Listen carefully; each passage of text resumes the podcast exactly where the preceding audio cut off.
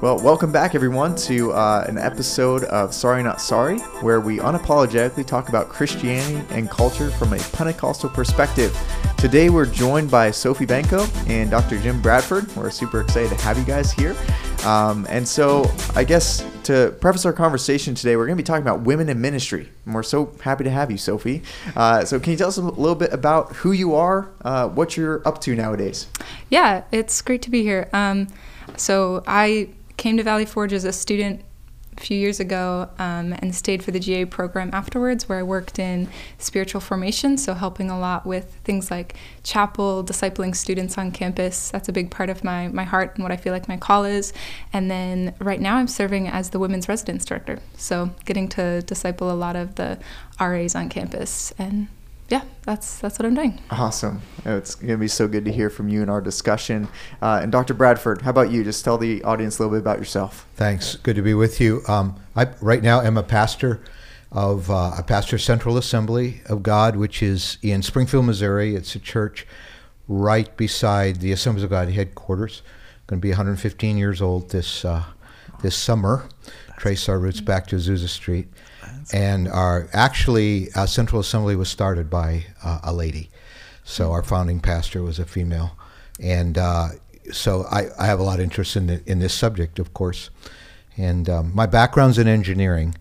Kind of backed into ministry while I was a student at the University of Minnesota. We kind of had a spiritual breakthrough in a little Bible study I was leading, and uh, so I've been in, involved in vocational ministry since my 20s when I graduated from engineering. Oh, very cool. Well, it's a pleasure to have you today with us. and uh, uh, one thing, uh, Dr. Bradford, you've actually been speaking in our chapels the past three days. Uh, and this podcast is just, we see it as an extension of our chapels, just Absolutely. as a resource for our students to dive a little bit deeper into the Word and uh, ask some tough questions and uh, see if we can look to the Bible for some answers. so, anyway, with that, I'm going to pass it over to Dom. I'd love to hear hey, kind of where we're going to take our conversation yeah. today. Well, again, thank you both so much for being here. This is wonderful. Um, so this is something that I think is so important to all of us is to be um, as thoughtful as possible when we come to the text. We love the Bible. Uh, we want we know that it's truth, but at the same time, we need a good hermeneutic and we need to study it, you know, appropriately. So if it's all right, as a good Pentecostal, I will be kind of playing counterpoint with some questions as we move forward. And uh, and and Sophie and Dr. Bradford. Uh, I'm going to just start with that First Corinthians 14, uh, women being silent. Obviously, we'll move through, but I think the thing I want to qualify is that it doesn't seem that this issue of women in ministry is just one rogue verse in First Timothy. While it's important, there might be a theme. It seems at First Corinthians we have head covering, First Corinthians, women being silent, First Timothy, issue of teaching, uh, even the issue of submission.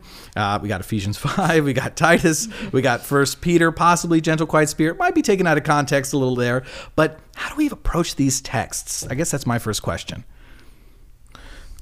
I think there's a global sense in which, as a Pentecostal, for me, the governing principle is the prophecy of Joel that Peter quotes and reaffirms on the day of Pentecost, where it's very clear our sons and our daughters will prophesy. Amen. And I will put my spirit on both men and women, and they will prophesy. Paul's, I mean, Peter's very specific there. Of course, glossolalia, they're speaking in tongues as they're filled with the Spirit, symbolizing God's making all of us his mouthpiece.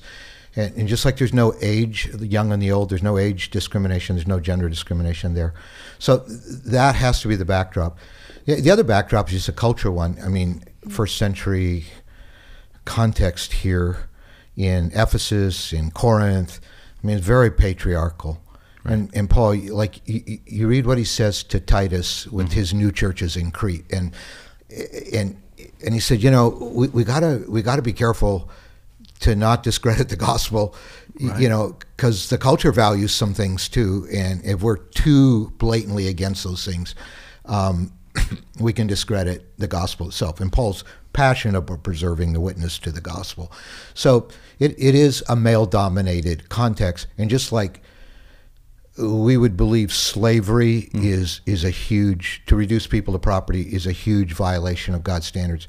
Right. Paul couldn't change slavery either, right. but he tries to elevate what he can of the humanization of a slave. So, I, you know, it looks like these scriptures, and we can deal with them individually, but it looks like these scriptures do kind of tilt with an accommodation to a very patriarchal society. And yet, on the other hand, you have God putting His Spirit on men and women and making them all His mouthpiece. Absolutely. Absolutely. Thank you, sir. I think, again, the presupposition is going to be important when we come to the text, not to just take it at face value out of context, but the good hermeneutic is to look at it. So, the one thing I do actually have a question, and this is one I've always wondered about, is head coverings.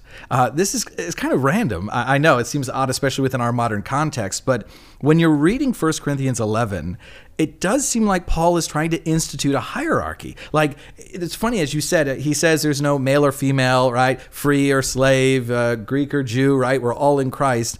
And yet here it seems that he institutes the kind of Christ as the head, and then the male or husband, and then the wife.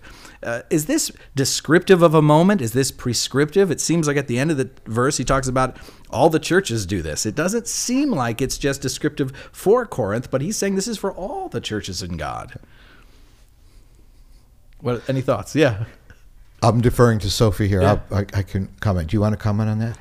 Um, yeah, I guess my my understanding of this text has always been it's been explained to me like um, this is a very culturally uh, rich moment in that we don't understand because of we we live in the modern Exactly. modern age. So I guess I've never heard a deeper explanation for it, um, but I've always trusted that there's something I'm not seeing that's going on Sure. behind the scenes. Yeah, I, I would agree. There's cultural things. Uh, he does make some.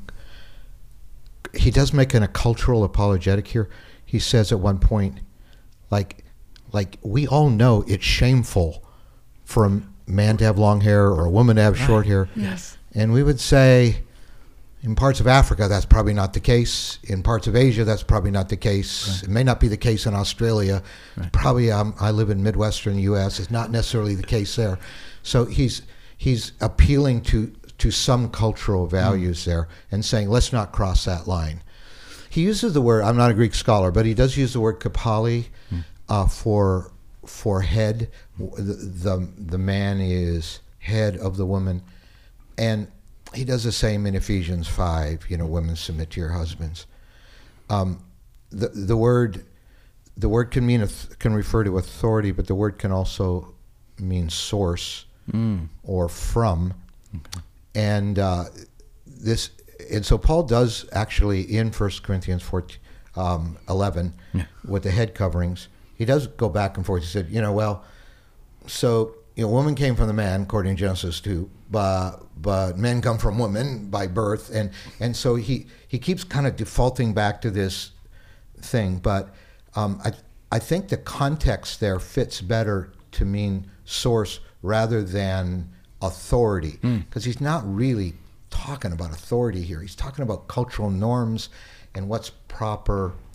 And and by the way, he does say three chapters later, women are to be silent in the church. But his whole point in 1 Corinthians 11 is that they shouldn't prophesy without their head covered. And this is a question I have. Yes, sir. I, I, this is something I've been somewhat confused by because it doesn't seem to harmonize well, right? Uh, 11, chapter 11 doesn't seem to harmonize well with 14, and that clearly he talks about, um, what does he say? Uh, but every woman who prays or prophesies with her head uncovered seems like they're doing it. Right, it seems like the assumption is this is happening in Corinth, and he's not saying it's bad. It's saying it's bad if they're uncovered, and yet a few chapters later, he seems to say they need to be silent. How do we reconcile those two within the same chapter, or excuse me, same book?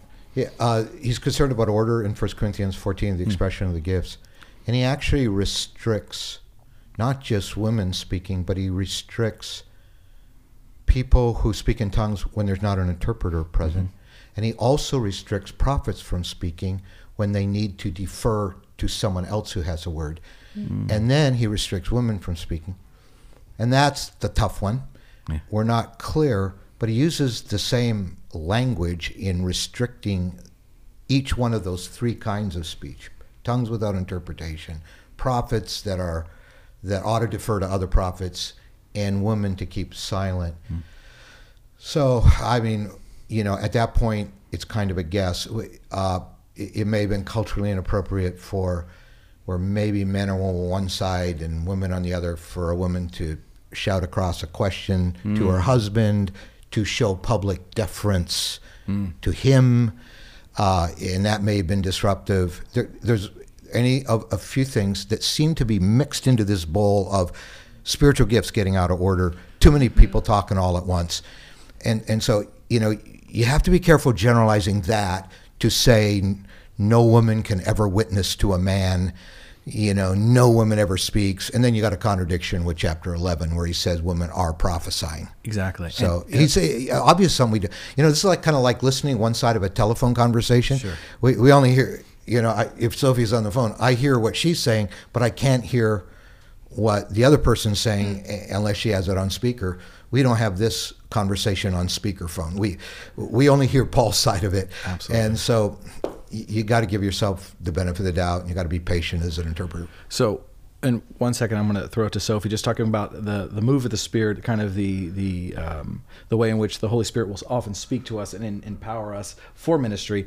But real quick before we go, I've got to ask this question. I hope Tim, I hope it's okay. It's fascinating as Pentecostals because we go to First Corinthians, uh-huh. right, 12. Yeah. We go to the gifts. Those are for today. Right. Right. We're continuationists. We, are we not do, cessationists. We're not cessationists. We absolutely believe the gifts are for today. I believe the gifts are for today. And yet we go one chapter before and we say this is descriptive of a moment and yep. it's not for today. Mm-hmm. How do we reconcile that? Well, um, you, you, would you would have to do. Some people go to the next chapter, chapter thirteen, and say, and say, uh, when the perfect has come, you know, the old will pass away, and the gifts of the Spirit pass away. Uh, some some people come to believe that's the coming of the Bible, but right, yeah. but you know you have to do exegetical backflips to do that. Right. Again, chap, chapter eleven refers to some cultural norms, so okay. like like in a way it doesn't in in in First Corinthians twelve. Gotcha. Um, you to say that that you know spiritual gifts were only for the Corinthian church, only at that time would be like saying, um, you know, his instructions against sexual immorality, also in First Corinthians, were only for that time. I mean, right. this clearly was not linked to anything of a cultural norm right. like it is in First Corinthians 11. So the way in which he kind of expresses hair length and things like that, which yeah. are so specifically yeah. cultural, say that those are kind of cues in, in chapter 11. Right. Whereas we don't really see this in 12. This seems right. to be universal for the church at large, and yeah. the perfect coming is Christ, exactly. uh, not, not the solidification no, of the canon. The, the coming, yes. Exactly. So the continuation yeah. of the gifts, gifts, we would say are for today. That's exactly. Wonderful. Okay. That's well put down. Yeah. Thank you, sir. So, Sophie, this is, I think, really important for our listeners as well is thinking in terms of what does it mean as a young woman who feels this calling, right? We look at the text, we know sometimes what the culture says. Thank goodness for the Pentecostal movement for hmm. coming alongside wonderful young women who are called to ministry. But what does it mean when it comes to the actual move of the Spirit? In being called into ministry like for you specifically? Yeah um, i think i think dom what what I think of um, when it comes to women in ministry is like from a young age I've always sensed a call or a desire, like a draw, and and I I believe like from what I've been taught, like later on coming to realize like oh that's that's the Holy Spirit speaking to me and calling me to people and giving me a heart for them and leadership and ministry and discipleship and all of the things that go along with that. Um, and obviously I I'm going to not draw my theology from my own story, like my own narrative experience. Um, but I think it's, it's, something that I've wrestled with a lot is feeling the call and the, the draw of the Holy Spirit on my life to to do ministry. Um, but then, yeah, what that looks like from some of these scriptures, it can be confusing. And I think I've heard that echoed in the lives of young women that I come alongside, their their own tension, like you know, feeling the same way that I have you know, I know the Lord is calling me to something, but then how do I explain or how do I manage these these passages in the Bible? Um, is the Holy Spirit saying something to me that is different from what He said in the scriptures that Paul was writing? Um, which I don't I don't believe that can be the case. That can't be true. Right. Absolutely. Yeah. And I think Dr. Bradford has done a wonderful job of showing the importance of good biblical study, right? Taking the text at face value, it can be very, very dangerous when we're looking at a 2,000 year old wonderful work of antiquity that has been translated and that we really need to go deeper into the text. But just for the sake of time, I- would love to just continue a little bit. I so appreciated your podcast, and hopefully, Tim, in the show notes, we can have a link to that Could you just talk a little bit about First Timothy because this is a big one as well. The, the being silent seems like a tension, but this seems to be the one where people seem to almost want to break bread, break I mean break fellowship over. Excuse me, they're unwilling to break bread together. The idea of women teaching, right? The idea that women are co-equals, even complementarians would say, of course, we're all co-equals. You know, uh, our Calvinist brothers and sisters, many others would see it in that way, but they still can't teach, right? H- how do we approach that specific text when it comes to wonderful young women like Sophie, who are, are so important to our community, are speaking into the community, not just the lives of the women, but also the men in our community, and inspiring them to follow Jesus? What do we do with First Timothy? Without looking at the context, it looks like Paul's saying women can never lead. Women are not to be trusted because they were deceived before men, and women um, women are saved if they have children. Right. So that is a wild verse. That's what he says in the Yes. uh, if childbearing. They're going to say through childbearing. Exactly. And so, uh, even that last one tips you off. There's something going on on the other side of this telephone conversation. We may, I mean, what would he say that for? Doesn't make any sense. Because he said, "By grace we're saved through faith." It doesn't fit his soteriology at all. In Christ, in Galatians, there's no male nor female. There's no Greek nor Gentile. So, so clearly, it tips us off. There's something going on there. I, I, uh, people like Kroeger and Kroeger have done some really good scholarship Hmm. in our own fellowship. Dr. Debbie Gill has done some amazing scholarship on this. Um, Dr. Gordon Fee, others Hmm. uh, in our fellowship, uh, they, they all come to the conclusion that this that this can't be saying that women can never preach or hold leadership positions Um, but rather it, it- there was a female domin- there was a female cult around the temple of Artemis of Diana in Ephesus. Oh, wow. It was one of the seven wonders of the ancient world. It made Ephesus kind of this spiritual zoo because it was at a mm-hmm. trade center as well. So you had all of this spiritual craziness going on. Mm-hmm. And the reason Paul leaves Timothy in Ephesus is because false doctrine was starting to be rampant in the Ephesian church and and he said, I, "I'm leaving. I urge you to stay so that you could stop the false teachers." And that combined with this female, dom- it was actually a female domination cult, hmm. not just you know an equality movement. I mean, I'm fine for women's equality, but course.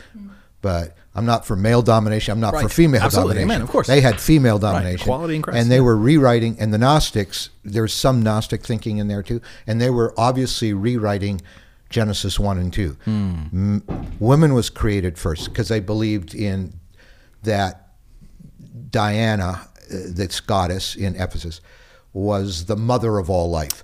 so women came first, then men, and and Eve never sinned. They say because uh, because uh, she was smart enough to know that if she did take that apple, she she would have wisdom and knowledge, mm. and so she was the smart one. Adam was the sucker. Wow. Okay. And the Gnostics also believe if you gave birth, you kind of depleted part of yourself as a woman, and you never got it back. You couldn't actually, after you died, go to heaven or whatever they perceive that to be, until all your offspring died and you recovered your particles of oh, light. wow. And so, and so you read then, then it totally makes sense. He said, "I don't want women dominating men." No, Adam was created first, not women, and, you know, not females. And actually, actually, Eve was deceived first, unlike what you're saying. And and you know what? Childbirth isn't going to kill you or deplete you or affect your eternal condition. You know, in that context, with that stuff going on, it makes it makes perfect sense that he was dealing with that situation. I mean, you got a Greek city, we got this Asian city in Ephesus, you got this Greek city in Corinth. Those are the two places that there seemed to have been some trouble. And um, you know, I, I just given Joel uh, and given those specific things, it's just hard to generalize from that to say let's shut down half the church. Mm-hmm. They can't ever be God's mouthpiece. and and that's the thing that is so difficult is the idea that literally 50% of the church is Yeah. unable to proclaim the gospel based solely on gender. Mm-hmm. This is it's it's difficult. So real quick again i, I know we, time is, is running out but let's say that we, we have we have students here from many different backgrounds mm-hmm. and they're coming in with a certain approach to the text and they hear both of you absolutely beautifully articulate context and also you know the, the reality of the move of the spirit in one's life but the problem is is what we just talked about might seem extra biblical right i'm looking at the god's word And I mean, how do you convince people herme- of a hermeneutic? See, because, right, like that seems to be the tension sometimes is because people are going to say, no, this is what God's word says, and it's true, and I'm going to take it at face value, and I don't need to do all the mental gymnastics. You know, I mean, that's this seems to be the tension sometimes more than because both sides are going to be Bible believing Christians right? There might even be inerrantists, mm. but how they approach the text. So, how do we get to the point where we can help people get inspired to understand no, no, no, context matters, a good hermeneutic matters, and taking the Bible at quote unquote face value? I, I don't even like that term, but you understand what I'm trying to say. Sure. How do we inspire young people to get passionate about good biblical study? Sorry, it's a lot. That's a big one. I'll let Sophie take the first shot at that.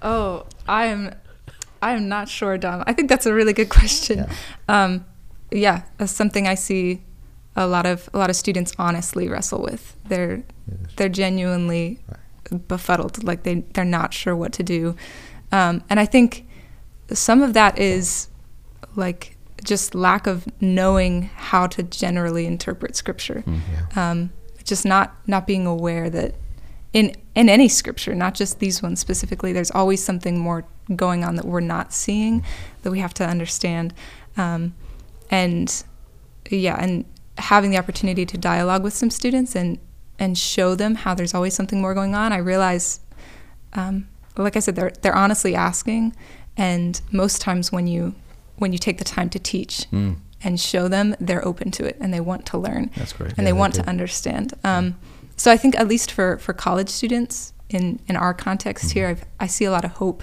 Um, the more we have the chance to teach and pour in and invest. That's great. So like, within within community, yeah, right. Exactly. We go to it by ourselves; it can be problematic. But that that discipleship, that that importance of studying the word in community, hopefully, will draw out those truths, mm-hmm. Dr. Bradford. Uh, yeah, and I would say uh, that's really excellent, Sophie. Uh, and, and and and so let's let's be digging into this together, mm.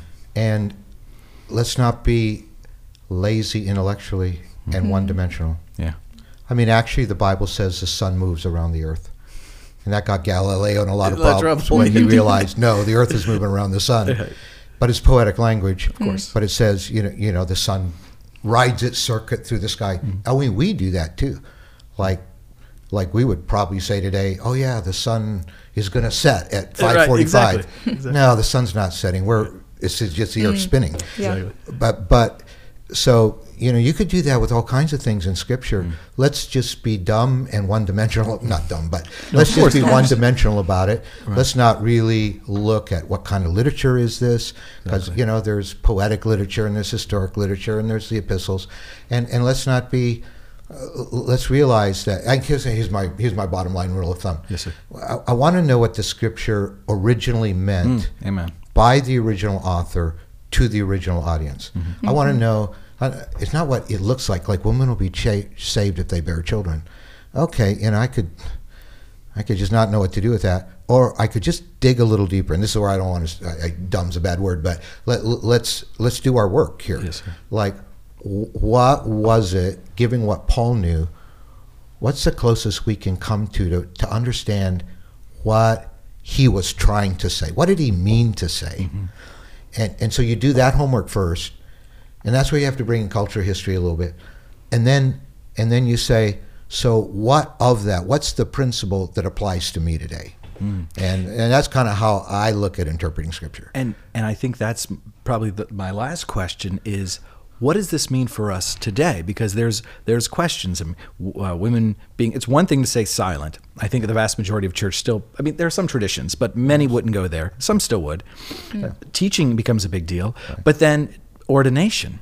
Right? I mean, uh, can we talk a little bit about where the Assemblies of God currently stands and what this means? What's the application of us embracing women in ministry, not just as this abstract idea, but actually coming alongside and getting excited about the potential of this? Um, I think I think for me, as someone who's gone through the credentialing process mm-hmm. in the Assemblies of God, and I've I've had the opportunity to be supported by um, not just women but men who've come alongside me and supported my call and helped me discover what I feel like the Lord and the Holy Spirit is speaking to me.